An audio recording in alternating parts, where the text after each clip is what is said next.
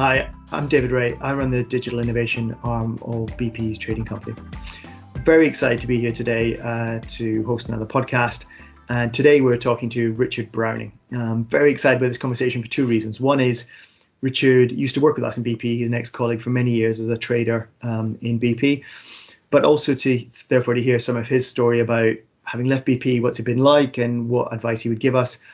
But even more excited because Richard is now a real life Tony Stark. He's created Gravity Industries, and you've seen him probably on TED Talks, on various YouTube videos, flying his jet suit. So fascinated to hear a little bit about his story and his journey around that.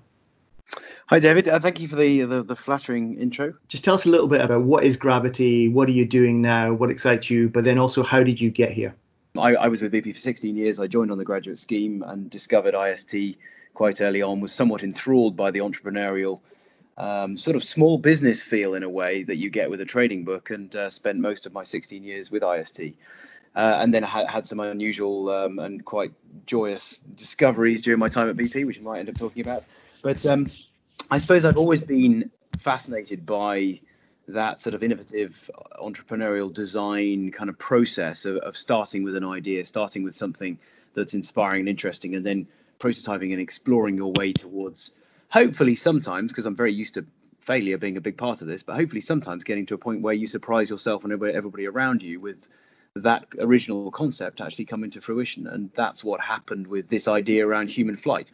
I've spent the last 3.5, almost 4 years or so running Gravity as a company. Most people, it seems by now, have seen something on social media or mainstream media about what we do. It essentially amounts to myself or one of my team flying in somewhat of an Ironman kind of way. That was not the intention at the outset, but it does indeed look a little bit like that. But essentially, they're 1,000-horsepower jet engine flying suits that started with a seemingly impossible idea. And while still working for BP, actually in my evenings and weekends, I worked away on the concept and ended up, to my surprise, getting to a point where it worked really quite well, and then rolled it into a company. And just before COVID struck, we had finished at, I think it was event 103 in 30 separate countries, team of 12 people. We've generated all our own revenue since a sort of somewhat miraculous VC round accidentally in San Francisco. And when we launched this in April 2017, it caused such a stir.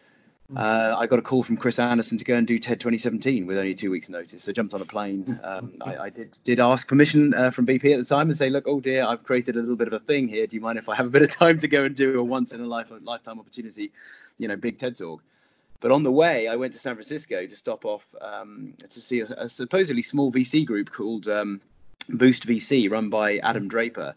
It turned out his father, Tim Draper, was one of the biggest VCs in the Valley. And I did a demo in their car park, or their parking lot, as it should be, on the way to TED, really as an ambition of just trying to test this equipment for the first time outside of the farmyard I developed it. And I sort of shut the engines down after the demo, very relieved that it had worked, holstered the engines, and they wrote me a $650,000 deal on a banknote, $100 bill. And that was my VC round, and it actually later, quite some months later, actually did materialize, and that was it. And all the revenue we generated since then has all come from our own actual events and displays and training clients and all these other things.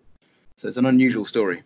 It's a great story, though, isn't it? I can picture a book. I can picture a movie at some point with just that image of there is a parking lot.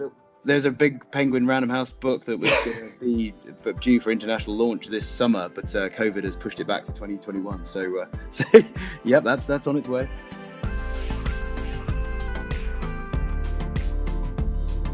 What about the decision to then step away from BP and step into this wholeheartedly? Just tell me a little bit about how did that feel? What was your thinking around that? How did you approach that decision? Yeah, this is a difficult one for me because I'm somewhat of a split personality. I am 50% my father's ambitious, let's go change the world, let's have a crazy idea and run with it and never give up and keep going and all that stuff, which is very common territory for innovators and entrepreneurs. My father, unfortunately, took his own life when I was 15 through that business venture failing. So I had the mother of all lessons in just what happens if that perseverance and never give up attitude goes too far. You and your audience, I'm sure, are very familiar with the concept of pivoting and how that sits juxtaposed to the attitude of never giving up. You've got to never give up to the point where you realize what you're doing is has got to be adjusted and you've got to make a drastic change. Those are really hard points to identify. So I very much was in my niche, if you like, inside the relative security of big mother BP, and yet within the microcosm of a super entrepreneurial, interesting, dynamic world of IST, and within that, running a trading book. And I love that because it allowed me to scratch that entrepreneurial itch, but without feeling like I was risking everything in a way that I'd see go so catastrophically wrong during my, teenage years. So to set myself on a trajectory where I was backing myself with something as ludicrous as what I've already described was challenging, to say the least. So I did a huge amount of late nights and evenings and weekends into progressing this concept, whilst not just, tearing up the day job and leaving. That came at the sacrifice of sleeping, but bought me the relative comfort, sort of safety blanket of knowing that I could get it as far as I could, and even proving that the concept worked before I set myself on that trajectory. But it was extremely hard. That was probably one of the hardest psychological kind of processes for the reasons you can imagine with that backstory. So you and I have known each other for a while through IST days, and you always were an innovator. You always were that individual who thought differently, behaved slightly differently, had different ideas. What were some of the frustrations you had? What were some of the challenges you had? What some of the, I guess, the advice you'd give us as we try and become more innovative as a culture and as an organization? I'm much more interested by looking at what people aren't doing than what people are doing. Risk is an absolutely integral part of innovation.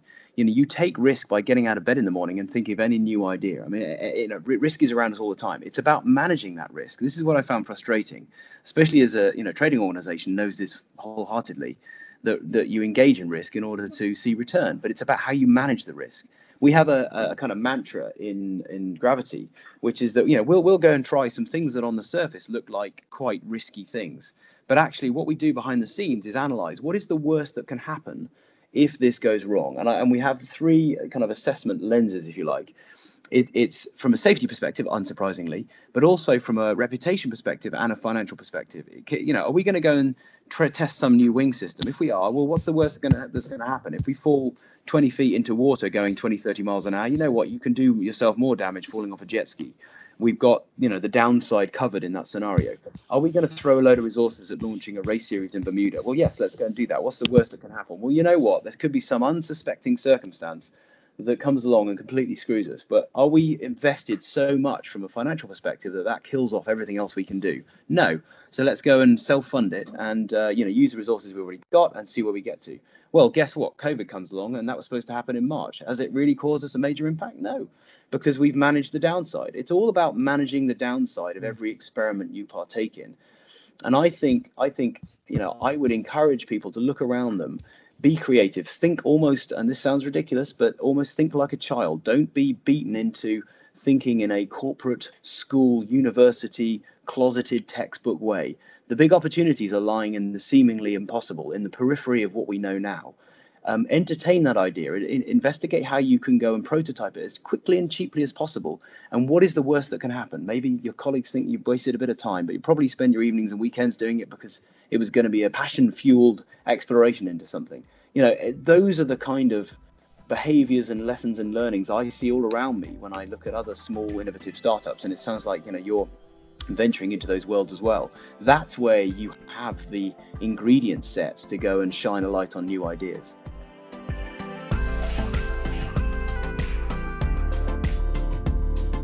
You touched there in your last answer about plans you had for Barbados and a race event around that. But where does the future and the aspiration of Gravity go, and what does that look like? Yeah, so, as I mentioned, I mean, this is a wonderfully uncharted pathway, really. There is not many examples of business models that are built around, anything similar to what we've done.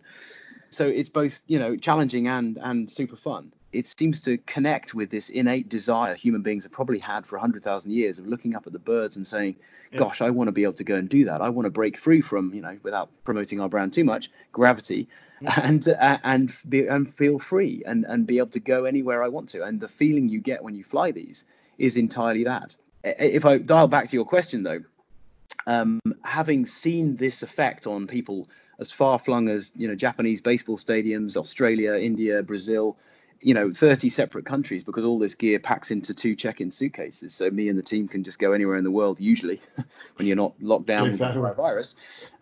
We've had this enormous sort of straw poll effect around the world, and consistently everybody just wants to see more. So, well, you take a step back and think, well, what the hell have we actually done here? We've done this big global kind of polling, and we've earned lots of money from doing it.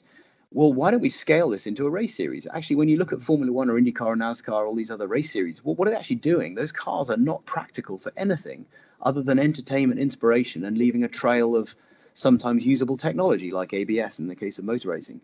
Mm-hmm. So that was the conclusion we came to last year. And we said, look, you know, apart from it being outrageous fun to have several pilots in the air all chasing each other in this kind of effortless, dreamlike way, why not go and set that up as a Red Bull Air Race type activation? Do it over water, so the downside risk is, again, you know, back to what I said earlier, is entirely managed. The worst case scenario is you just get wet and damage some equipment. And let's go and run that as a sort of pinnacle activity under which everything from events through to training clients and everything else can kind of fall. And that was entirely the plan. But as I said, COVID has put it all on pause. But we do lots of TV and media stuff. And we've also got a very solid backbone of military activity behind the scenes as well, building on my Royal Marines past. So that race ambition is still very much there. It's just going to be somewhat dictated by the degree to which COVID's going to let us get out there and travel to the, you know, race locations. So you clearly built a team. You've looked for individuals, as you said. You find people who've got that passion, that purpose, and then you open them up, you create the right environment for them. But what do you look for in people to join Gravity and to work with you to achieve this purpose? Yeah, we have a terrible problem with this, but it's a terribly different problem from what most people have, which is that I probably get between 20 and 30 genuine, passionate outreaches a day from MIT graduates to, you know, to recently retiring, you know, professors or PhDs or, you know, fighter pilots, as I've described. The challenge is not to find them. They find us. But the approach, which has worked quite well, is to simply say, look, you know, you sound like an interesting person. Where are you based? Next time we're, you know, when it used to work really well and we used to travel a lot, next time we're in your neighborhood, just come hang out. You know, we'll get you behind the scenes. Come out. You know, if you're good with a zip tie, you just hang out. You know, have no chip on your shoulder. Just be around the team. Very quickly, you get to see how people work. You get to see how people work in the stress of a behind the scenes. You're about to go live on TV to 5 million people. You know, it's interesting to see how people react to that. You know, are you good at just pitching in? Even though you've got 3 PhDs, can you indeed use a zip tie? That's a really good test. You know, and it very quickly becomes this sort of testing ground to just see how people operate. And then you identify, you know, actually, yeah, you might have 3 PhDs, you might be useless with a zip tie, but you've got an amazing eye for what might be a really interesting experimentation with a couple of strakes attached to our leg wing, which might provide a degree of directional stability, which we're really looking for. And, you know, the folks wearing Gravity T-shirts behind the scenes at an event are the most disparate and diverse bunch you can imagine, because I am ruthlessly perversely driven towards the most diverse, different people you can imagine, because it's good for business. It is absolutely brilliant. I do not want a bunch of white, you know, mid-20s Oxford PhD, you know, Oxford graduates, let's say, to all gather around the problem and all tell me what it said in the textbook. That is the utter opposite of what we are fueled of. There is no textbook that describes what we do. In fact, there's at least 3 to 4 reasons why I was told by very eminent people that the fragments of this idea would never work. Absolute rubbish. But we only realize that by just getting out there and trying and not listening to the conventional wisdom and actually embracing seemingly unusual left field ideas, which came from the kind of people who don't usually have a voice in the conventional realms. You know, so there's a really strong, you know, and I'm not the first person to identify or talk about all this, but, you know, if nothing else, hopefully we're a good example, a very loud example of where this can really pay dividends.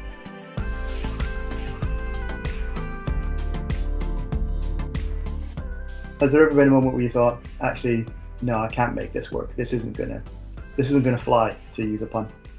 Oh, I mean, relentlessly. I think, again, this is the problem with reading too many sort of innovation business books by people like Richard Branson, who I think is brilliant. But I think there's always a risk that you read too many of those accounts and you think, well, this is just going to be, you know, the majority of the time just forging on ahead, persevering, and it'll all come good. No, innovation for me is spending most of the time doing things that break or fail or don't work. So you spend most of the time on the journey thinking, oh my God, this maybe is entirely the wrong direction. you know, you're constantly self-doubting, constantly challenging, constantly questioning, is this right? So yes, to answer your question, I spent most of the time wondering if this was never going to work. If you look around, you see organizations around you, you've come into contact with some amazing individuals over the last 3 years of your journey in this space of Gravity. Who inspires you? Who do you take innovation? Who do you see as being kind of really interesting from an innovation perspective? I'm actually most, I suppose, enthralled and impressed by people who, you know, actually in history, in looking back, have persevered. I think it's easy to get enthralled by the I suppose the Industrial Revolution, the late 1800s, early 1900s, where there was just a blooming of amazing breakthroughs. That boundaryless spirit of, you know, the Brunel era, the same era where the Eiffel Tower was built as an exhibition piece and is still there. I mean, you know, if we could try and rekindle, kind of come out of this COVID era with a little bit of that spirit and rekindle that ambition. I suppose I'll throw one modern name out there, and that is listening to Elon Musk on the same TED stage that I'd just been on talk about taking humanity to Mars without even cracking a smile. Like, that's a ridiculous thing to have as an ambition. I mean, that was just, you know, that put into context all other, you know, challenges. To have that as your stated ambition is just amazing and inspiring. So I think humanity needs more of that kind of ambition to get ourselves out of the current and near-term challenges, I think. One last question maybe for you. So what's your one best piece of advice for a budding innovator in trading context, in a BP context? To be honest, the biggest, and this isn't going to sound great, but the biggest learning will be that the little failures you experience are not the end of the world. If failure doesn't become part of the culture, then the big breakthroughs won't come naturally either. So I think as a team, and as a, you know, right from the junior folks just starting, through to the leadership team, it's starting to get away from this terror around risk. Just grow up and own the downside and be confident that you can manage it. And then, you know, like you say, you've got a wonderful shining example in the frontline trading teams there. They live every day with taking risk and swallowing downside risk. And that model's persevered pretty well over the last 10 years. Thank you. Thanks, Richard. I think it's a great story. I very much appreciate it, and we very much appreciate it. And all the very best for the future. Thanks, David. My pleasure.